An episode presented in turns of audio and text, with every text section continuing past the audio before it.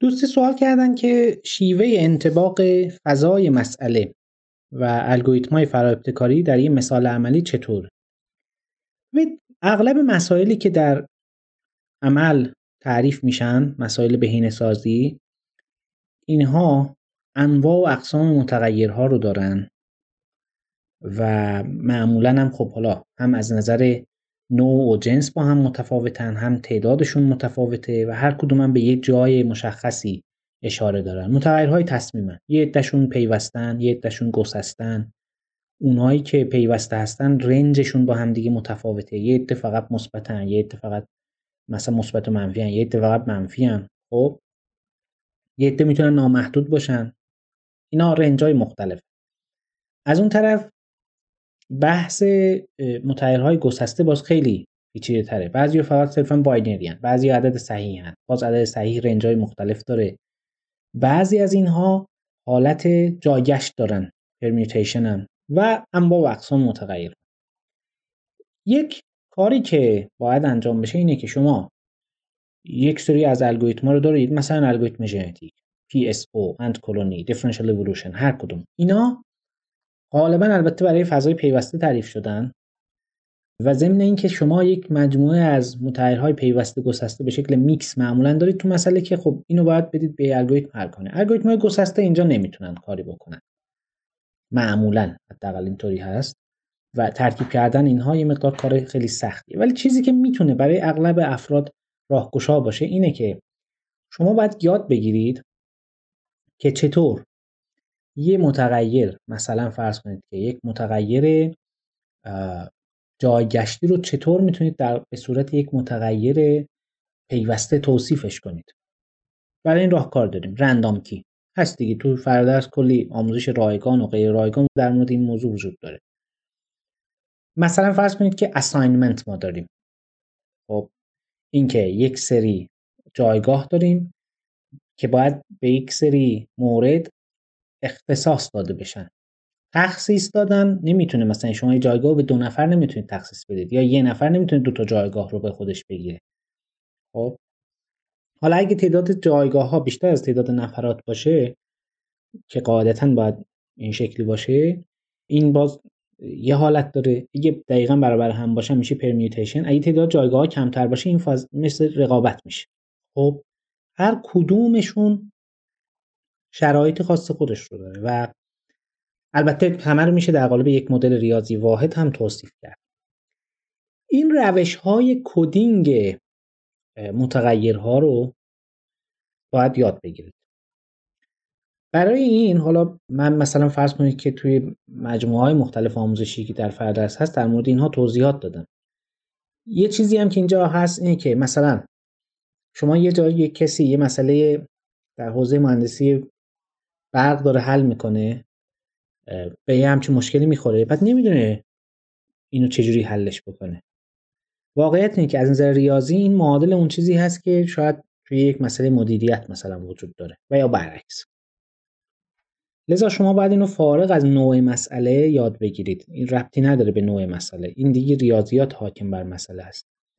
حالا من تا جایی که می‌تونستم توی یک دوره آموزشی که منتشر شد چند ماه پیش در فردرس مبانی بهینه‌سازی هوشمند اونجا به این موارد پرداختم تا حدود زیادی و فکر می‌کنم بخش زیادی از این موارد رو پوشش داده شد به صورت جسته گریخته هم در هر مورد از این آموزش هایی که توی سالهای مختلف منتشر شده به اینا پرداخته شده. کل صحبت این هست شما باید یاد بگیرید 7 نوع بیشتر متغیر ما نداریم معمولا. حالا شاید موارد دیگه هم باشه ولی خیلی نادرن و کم هستن. اینا رو یاد بگیرید که روش coding اینها چی هست حالا اگه با MATLAB دارید کار می‌کنید یک دو سال پیش یه بسته نرم افزاری رو من روی GitHub م منتشر کردم که open source رایگان هم هست اونجا خیلی کار راحت تر شده. که 15 تا الگوریتم منتشر شده و همینطور این 15 تا الگوریتم به, به یک نحو مشخص و کاملا مدونی طراحی شدن و پیاده سازی شدن کاملا به هم شبیهن شما فقط اسم الگوریتمتون رو عوض می‌کنید. از اون طرف روش تعریف مثلا یه روش استانداردی شده که شما objective اتون رو تعریف می‌کنید متغیرهای تصمیم رو تعریف می‌کنید فقط میگید نوعش چی باشه. خودش دیگه بقیه coding و اینا رو انجام میده. یعنی یه همچین solution ی هم وجود داره. برجت برای این انتباق دادنه به نظر می‌رسه تنها چیزی که لازم دارید اینه شما باید نوع متغیراتون رو بشناسید. این یک. دو اینکه به یک نحوی نحوه کدینگ و تعریف اون نوع متغیرها رو یاد بگیرید و اعمال کنید رو متغیراتون. خب که حالا یا مثلا از همون بسته نرم که گفتم از اون استفاده کنید یا خودتون بنویسید یا بالاخره از این آموزش ها می‌تونید بگیرید. نمونه کد ها و اینا هستن از اینا می‌تونید استفاده کنید. طبیعتا خب یه جاهایی باید خودتون واقعا مداخله کنید. اینطوری نیست که یه چیز آماده اون بیرون باشه شما بردارید و استفاده کنید. چون اصل کارتون اصلا همینه. خیلی وقتا همین. بقیش چیز خیلی پیچیده ای نیست. کد خیلی از این الگوریتم همه جا وجود داره. در مورد ادامه موضوع یعنی تعریف توابع هدف و این مسائل هم خب طبیعتا نیاز هست که شما منطق حاکم بر مسئلهتون رو و ریاضیات حاکم بر مسئلهتون رو بشناسید و تعریف متغیرات که تمام شد فرض کنید الان متغیرات دارید. چجوری می‌خواید حساب کتاب بکنید این سیستم رو؟ شاخص ها رو چجوری حساب کنید؟ اینا رو دیگه باید بلد باشید. و اتفاقا اصل قضیه همینه. یعنی شما باید یه سیمولاتور یه شبیه ساز انگار داشته باشید که بتونه اون مدل حالا کاربردی و مهندسی که می‌خواید بهینه سازی انجام بدید روش اونو برای شما شبیه سازی کنه. های مختلف رو اعمال کنید ببینید نتیجهش چی میشه. سیمولاتوره. کار راحتی نیست ولی غیر ممکن هم نیست. خیلی کار مشخصیه. با یاد گرفتن اصول کلیش می‌تونید خیلی سریع و مناسب این کار رو انجام بدید.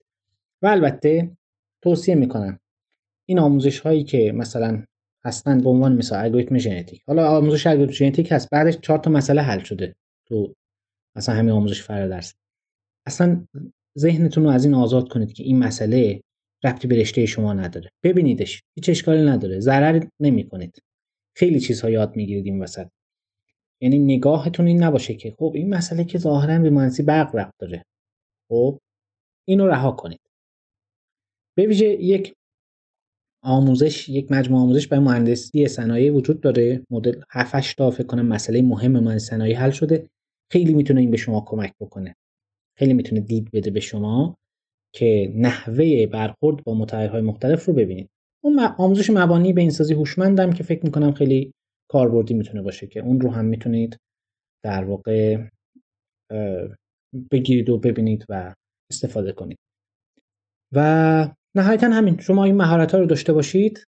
گام به گام ولی با اصول مشخص می‌تونید تقریبا مطمئن باشید که هر نوع مسئله ای رو هر نوع مسئله بهینه سازی رو می‌تونید یه طوری تغییر بدید و تعریفش کنید که با الگوریتم های که در دسترس دارید قابل حل باشه. فرقی هم نمی‌کنه برای چه الگوریتمی باشه. اگه شما با یه الگوریتم بهینه‌سازی پیوسته دارید کار می‌کنید مهم نیست اون طرف چیه چه الگوریتمیه. یعنی اینم یه چیز کلیه. و قاعدتا هم باید اینطوری باشه. شما با تغییر الگوریتم سیمولاتورتون نباید تغییر بکنه. اینم موضوع مهمی